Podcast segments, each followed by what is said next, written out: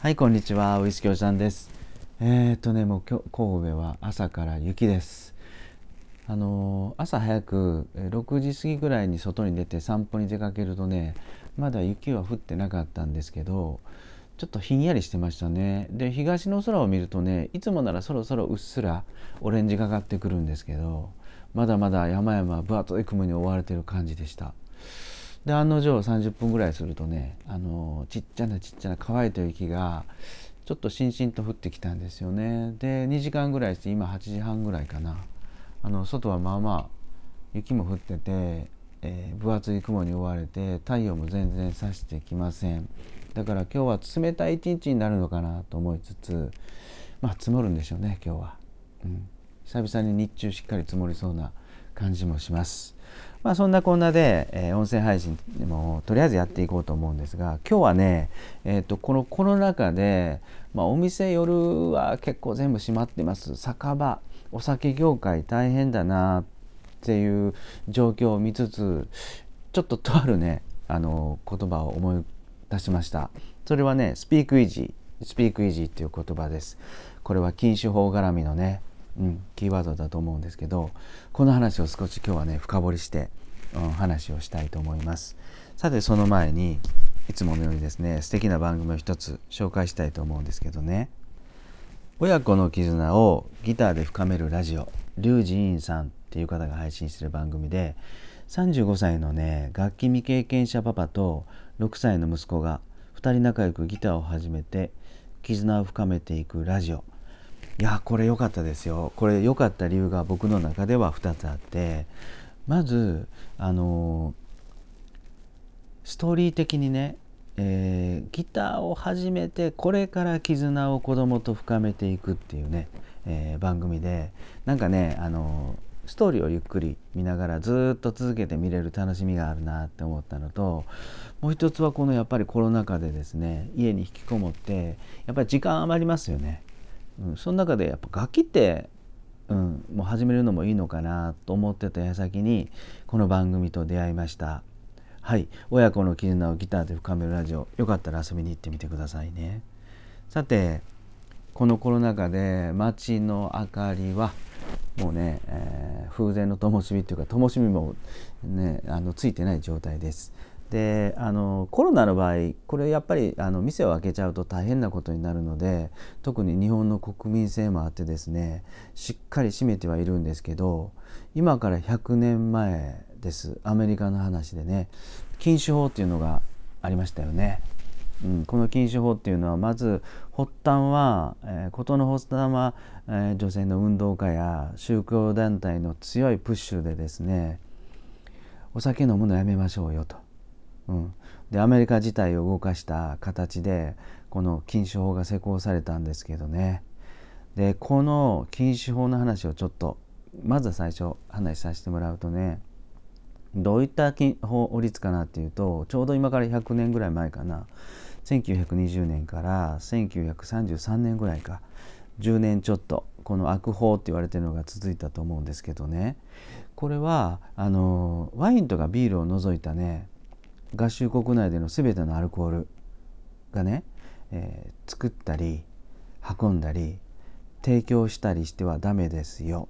っていう法律なんですよね。でちょっとここはねあのこの法律にもちょっと緩いところもあってただね手元にあるお酒は飲んだりするのは構わないと。で夜中、まあ、12時を過ぎたら、まあ、少し法律も緩くなる縛りも緩くなるよっていうのはあったと思うんですがまあ、飲み手の方はまだ100%飲めないっていうのはない法律ですよねよく見ていると。ただここで、えーと、作ったり運んだり提供したりしてはダメということでもうねあの軒並みですねアメリカのお酒を作ってた人たちそしてバーね、うん、お店がどんもうバタバタ潰れていきましたなくなりましたということなんですよ。これどういうことかっていうとあのずっと代々一生懸命頑張っていた、えー、お酒作る業者さんねお酒作りの人たちそういう人たちが真面目にやっていた人たちがちゃんとしたものを提供していた人たちがあの廃業に追いやられました中にはあの腕のいいバーテンダーたちもたくさんいましたよと。うん、後々このバーテンダーの人たちは、えー、その後その後すごい功績は残すんですけどね。それはこの後で少し話をしたいと思うんですけどとにかく有料な酒造りの人たち提供業者運搬業者がいなくなりました。これってどうなるかっていうと次に出てくるのは容易に想像できますよね、うん、闇業者です、うん。えー、お酒作る人たちのまずは闇業者。これはですねあのまともにお酒なんか作ってないんですよ、うん、その辺にあるメチルだとかエチルのアルコールを持ってきてちょっと砂糖を混ぜたり、まあ、とんでもないあの体に悪いお酒が横行しました。で味も最悪。で飲んでも体に良くないお酒を作ったというかもうごちゃ混ぜにして出してたんですね。でその出す方のお店もこれはモグリの酒場です。これがさっき僕が思い出したこのスピークイージーっていうねまあ、愛称って言ったらおかしいかな。スピークイージーと呼ばれてましたよね。このスピークイージーっていうのはあのこっそり飲みに行く人がちょっとドア越しにね合言葉こっそり合言葉を話すことで、えー、店の中に入れてもらうと。それがあの小声で話すっていうスピークイージーっっていうの名付けられたと思うんですけどねこういう店が横行しました。ということは、えー、悪徳製造業者と潜りの酒場が横行してまあとんでもない社会になりましたよねこれ誰でも想像つきますよね考えたら。うん、それでね思わず思わずというかもう10年ちょっとでこの法律は終わっちゃいます終わっちゃうんですよねスピークイージーがなくなりますでまあ社会的にはお酒をちゃんと飲める製造業者もちゃんとして元には戻ったんですがただねこれアメリカ合衆国にとってまあねあの結果的には良くなかったなっていうのが大きく大きくっていうかもう一つあると思うんですよ。それはね禁酒法前までに1920年までに一生懸命頑張ってきた歴史ある酒業者とかメーカーがなくなりました。でバーがなくなりました。で世界中に腕のいいバーテンダーがいな飛び散ったので国内にはいなくなりました。ということであのお酒の歴史っていうのがこの1920年で一旦プチッと、うん、アメリカ合衆国内で途切れちゃうんですよ。これって後々文化的にすごくすごいねあのそんなことになってきましたよね。うん、ヨーロッパとかに比べてアメリカは1930年代から新しく歴史をスタートさせないといけない、まあ、そんなあのかなり悪い状態になったと思います。ここでアメリカ合衆国で喜んだのはですねカナダのウイスキー業者です。そしてバハマのラム業者これはもうあの輸入したら隣の国からねアメリカもどんどんどんどんカナディアンウイスキーを輸入して、えー、こっそり売ればですね全然良かったので穴だらけだったのでそれをもう頻繁にやりました。ということはカナダのウイスキーの製造業者蒸留酒の製造業者がものすごく儲かってね後々の今でもでっかいでっかいお酒のコンツェルンっていうんですかね、えー、でっかいでっかい企業になってます。バハマのラムもそうですよね。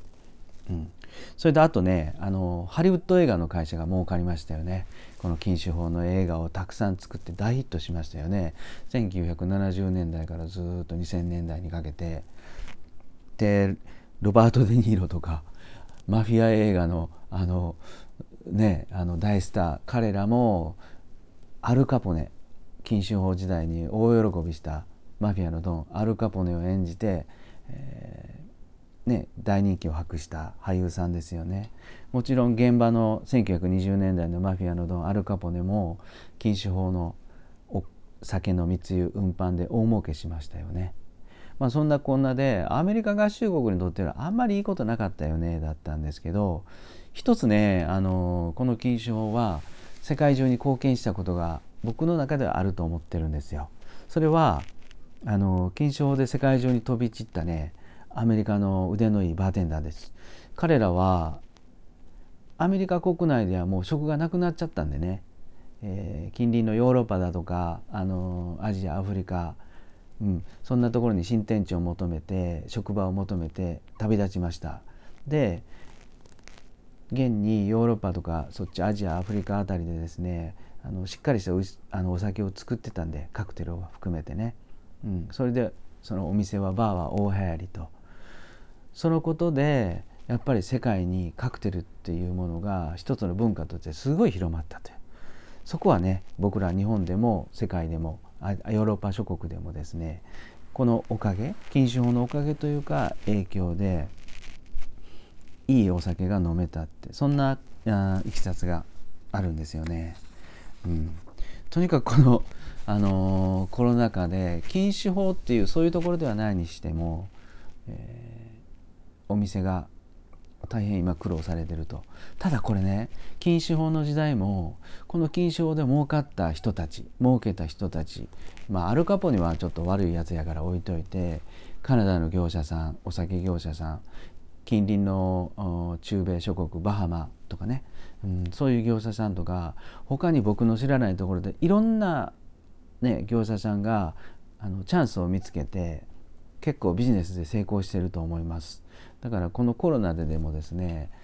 少し何が 何がお客さんにとって今ニーズがあるのかなとかそこを深掘りして一つねビジネスを考えていくのも頭をアイデアをね絞るのも面白いんじゃないかなと思います。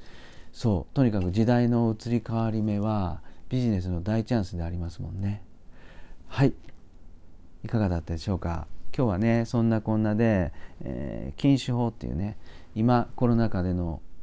お店が真っ暗街中が真っ暗思わずスピークイージーっていうお店を思い出したのと